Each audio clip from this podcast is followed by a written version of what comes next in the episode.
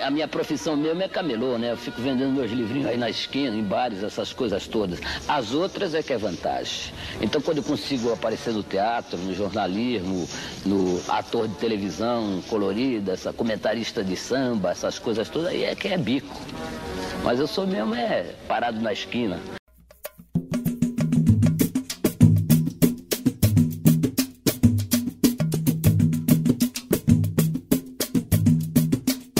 Fala galera, sejam muito bem-vindos e bem-vindas a mais um episódio do Quer Que Eu Desenhe.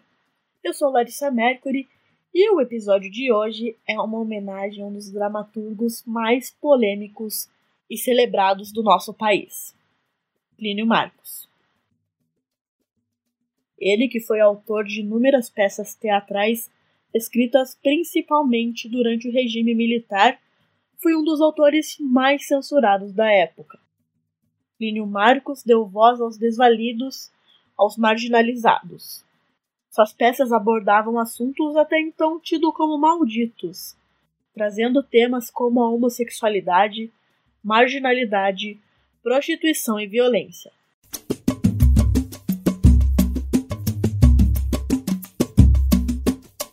Nascido no dia 29 de setembro de 1935 em Santos, Plínio Marcos de Barros era de origem humilde.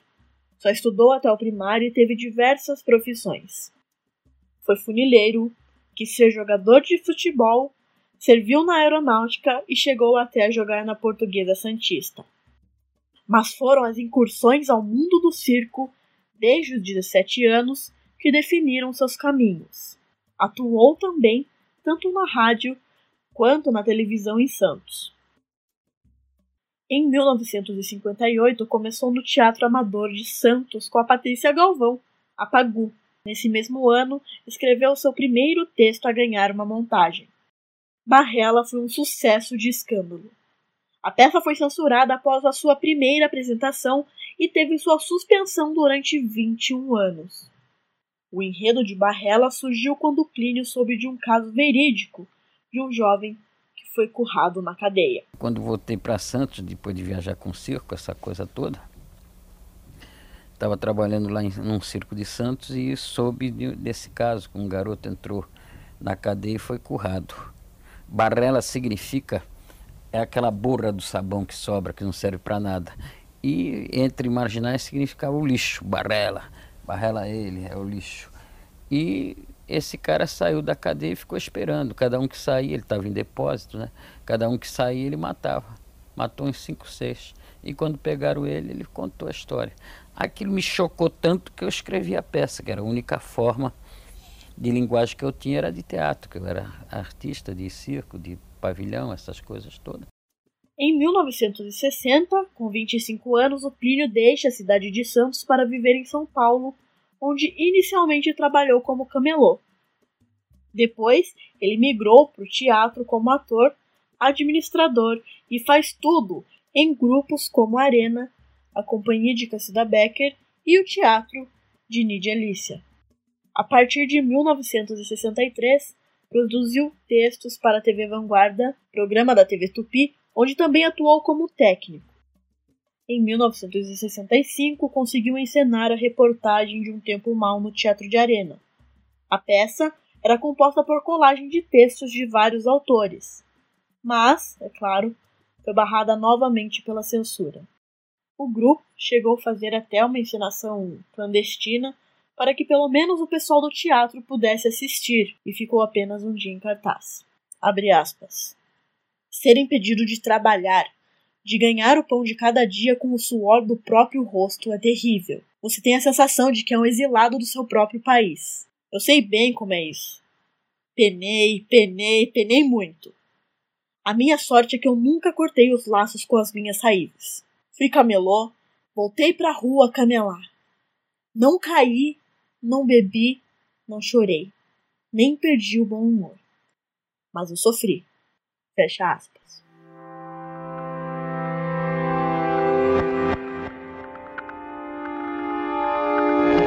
Em 66, Plínio escreve um dos seus maiores sucessos, Dois Perdidos numa Noite Suja, e no ano seguinte, Navalha na Cara. É claro que houve perseguição e mais uma vez as suas obras foram censuradas. Mas, algumas concessões, conseguiram encenar ambas as peças. Podia me emprestar seu sapato. Você ficou goiaba? Não, só até eu arranjar um emprego. Olha pra minha cara, vê se eu tenho cara de trouxa. Ô, rapaz, não é nada disso. Você me empresta seu sapato, eu arranjo um emprego e depois, e depois eu te ajudo a comprar flauta. Aqui pra você. Ô, rapaz, você não entende nada. Tô vagabundo, eu te peço meu pau de pisante, você se manda, daí eu fico aí, ora, Não é veja. nada disso, rapaz. Eu só pensei que você podia me Pensando emprestar. morrer um burro, Que devia ser teu pai. que dormia com a sua mãe. Já nos anos 70, Plínio Marcos voltaria a investir no teatro, chegando ele mesmo a vender os ingressos na entrada das casas dos espetáculos. Ao fim da peça, como a de Jesus Homem, ele subia ao palco e conversava pessoalmente com a plateia. Plínio Marco claramente bebia da fonte da boca do lixo. Bom, deixa eu explicar. Entre as décadas de 50 e 60, a região na beira do cais do Porto de Santos ficou conhecida por abrigar a boemia santista entre bares, cabarés e boates. Até a Primeira Guerra Mundial, a vida noturna santista, movimentada principalmente pelos marinheiros dos navios que diariamente chegavam ao porto, concentravam-se na Praça da República. Quando começou a decadência do bairro do Paquetá, com as principais famílias se mudando para os palacetes construídos à beira-mar, simultaneamente com a ampliação do Porto Santista em direção ao Macuco, a degradação urbana favoreceu o avanço das casas noturnas pelo Paquetá, com a presença de garotas de programa ou as polacas, como eram chamadas na época. A Boca teve o seu auge na década de 60 e 70 e a região ficou conhecida como a Boca do Lixo ou então a Boca Maldita. A partir do fim da década de 1970, a containerização das cargas, que abreviou a permanência dos navios nos cais, e o empobrecimento da cidade, submetida à dura repressão militar, levaram à decadência da Boca do Lixo, que perdeu todo o seu glamour e ficou apenas conhecidas e marcadas pelo baixo meretrício. Quando eu digo que Plínio bebeu da boca do lixo, eu quero dizer que ele se inspirou fortemente nas figuras que por lá viviam. Plínio fitava as figuras folclóricas da noite e depois as transformava em personagens tão icônicos de seus textos. Por mais que um homem esteja duro e cínico com, as- com esse confronto do dia a dia, com essa batalha sem glória, ele sempre conserva no coração dele um pequeno núcleo, como um olho violeta, um, momento, um lugar sensível onde ele guarda algum eco de algum momento de amor que ele viveu na vida dele. E bendito é quem pode tocar este homem neste pequeno núcleo e por aí despertá-lo para as lutas de libertação coletiva. Em 1969, o autor escreve a peça Abajur Lilás. A peça era comandada por Antônio Abajurama, que é um dos maiores diretores de todos os tempos, e compondo o elenco tinha Lima Duarte, Valderes de Barros, Cacilda Lanusa e Ariclé Pérez. Pensando nisso, a gente acha que nada vai dar errado, mas deu. Para quem não sabe, as peças antes de serem apresentadas ao público, ela passava por uma censura. E, como vocês já devem ter deduzido, a peça sim foi proibida. No dizer de Ilka Maria Zanotto, as circunstâncias fizeram a Bajur Lilás mais do que uma simples peça, uma bandeira. A classe teatral organizou várias manifestações de protestos contra a censura da peça e grande parte das companhias teatrais não trabalhou na quinta-feira, no dia 15 de maio de 1975, a data de proibição da peça. Durante as semanas seguintes, era lido um manifesto contra a censura em todos os teatros antes do início dos espetáculos. O Abajur Lilás é uma analogia direta à ditadura militar. Representadas por três prostitutas, a Dilma, que engole seco os desafios atribuídos a ela, pois tem um filho e precisa garantir o seu ganha-pão, a Célia, que é a porra louca da história e quer destituir o poder, e tem a Leninha, que é uma prostituta mais nova, acha que sabe de tudo e não quer saber de nada com nada. Outro personagem de peso é o cafetão gay, o Giro, que é o dono da casa, ou do Mocó, como eles mesmos dizem. O Giro usa essas mulheres, se utiliza delas e as submetem a abusos e tortura. Afinal, é ele que detém a propriedade. E também tem a figura do seu guarda-costa, o seu capataz, Oswaldo, que tem o seu papel de torturador, de opressor.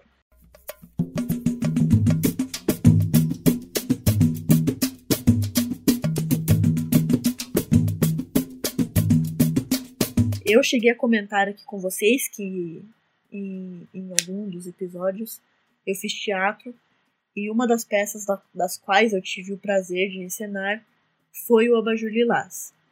Eu fiz a Dilma e nós ensaiamos por quase dois anos a peça, mas não chegamos a estrear. Mesmo assim, eu guardo com carinho essa época específica da minha vida onde eu pude experienciar tal coisa. Nos meados de outubro de 1979, que completava seus 20 anos de proibição pela censura. A peça estreou em dezembro no porão do TBC, o Teatro Brasileiro de Comédia em São Paulo, e foi gentilmente cedido por Antônio Abajurama, diretor do TBC na época. Os ingressos eram vendidos pelo próprio elenco que nas ruas ofereciam para as pessoas. Todas as sessões que eram realizadas à sexta-feira à meia-noite lotaram. Na década de 80, apesar da censura do governo que visava principalmente os artistas, Plínio Marcos viveu sem fazer concessões, sendo intensamente produtivo e sempre norteado pela cultura popular. Escreveu nos jornais Última Hora, Diário da Noite, Folha de São Paulo, Folha da Tarde, Diário do Povo em Campinas e também na revista Veja além de colaborar com diversas publicações como Opinião, O Pasquim, Versos, Placar, entre outros. Depois do fim da censura, o Plínio continuou a escrever os seus romances e peças de teatros, tanto adulto como infantil. Tornou-se palestrante, chegando a fazer 150 palestras e shows por ano. Sempre vestido de preto, portando um cetro, né, um bastão, encimado por uma cruz e com uma aura mística de leitor de tarô, e desta forma apresentava-se como comentarista do quadro da cultura do Jornal da Manchete. Plínio Marcos foi traduzido, publicado e encenado em francês, espanhol, inglês e alemão. O autor é estudado em teses de sociolinguística, semiologia, psicologia da religião, dramaturgia e filosofia em universidades do Brasil e do exterior. Plínio recebeu os principais prêmios nacionais em todas as atividades que abraçou em teatro, cinema, televisão e literatura, como ator, diretor, escritor e dramaturgo. Plínio Marcos era portador de diabetes e sua saúde entrou em declínio a partir de agosto de 99, quando sofreu um derrame cerebral que deixou sequelas com a paralisação do seu lado esquerdo, capacitando assim a sua respiração sem o auxílio de aparelhos. Após sofrer um segundo derrame no fim de outubro, foi internado no Instituto do Coração em São Paulo com infecção pulmonar. Plínio faleceu dois dias depois da sua internação, aos 64 anos de idade. Às vezes o cantor das canções soluçantes, o carregador amargo da amargura, o sonhador dos sonhos inúteis, o perdedor de salário miserável. Mas agora eu quero cantar o destino do ser humano. E se de alguma maneira eu arranhei seu coração nessa noite, não me queira mal. Arrebente em soluço e chora comigo, porque porque eu tenho esperança, porque eu tenho fé, porque eu sou uma pessoa de teatro e por causa disso eu confio confio muito, porque eu pus filhos no mundo e amo tanto quanto você, criança de hoje. Por causa disso tudo, eu só tenho um desejo. É o desejo de pertencer a você, assim como eu gostaria de pertencer a toda a humanidade. Esse foi mais um episódio do Quer Que Eu Desenhe. Para realizar esse episódio, eu utilizei fontes do site do autor, liniomarcos.com, Wikipedia, Almanac da Folha, Diário do Litoral, Novo Milênio e áudios da TV Cultura, da entrevista do autor no Roda Viva, áudios da TV Globo, da entrevista com Pedro Bial, e também do livro Bendito Maldito, uma biografia de Plínio Marcos, escrita por Oswaldo Mendes. Eu deixarei todos os links das referências no site do Quer Que Eu Desenhe, caso queiram se aprofundar mais o conhecimento sobre o autor. Eu também vou disponibilizar um link da biografia sobre o Plínio Marcos, caso vocês queiram adquirir com desconto. É isso, pessoal. Não se esqueçam de compartilhar esse episódio. Mande a sua sugestão de tema, de pauta. E também acompanhe a nossa página no Facebook e no Instagram. Não se esqueçam de clicar em seguir aqui no aplicativo e assim que eu publicar um conteúdo novo, você será o primeiro a saber. Entendeu? Ou quer que eu desenhe? Eu gostaria imensamente que as minhas peças estivessem superadas. Elas só não são superadas porque o país não evolui. Ele fica cada vez pior. As pessoas ficam achando que o passado serve de exemplo, o futuro é uma, é uma esperança, esperança, e o presente é um pé do saco mesmo.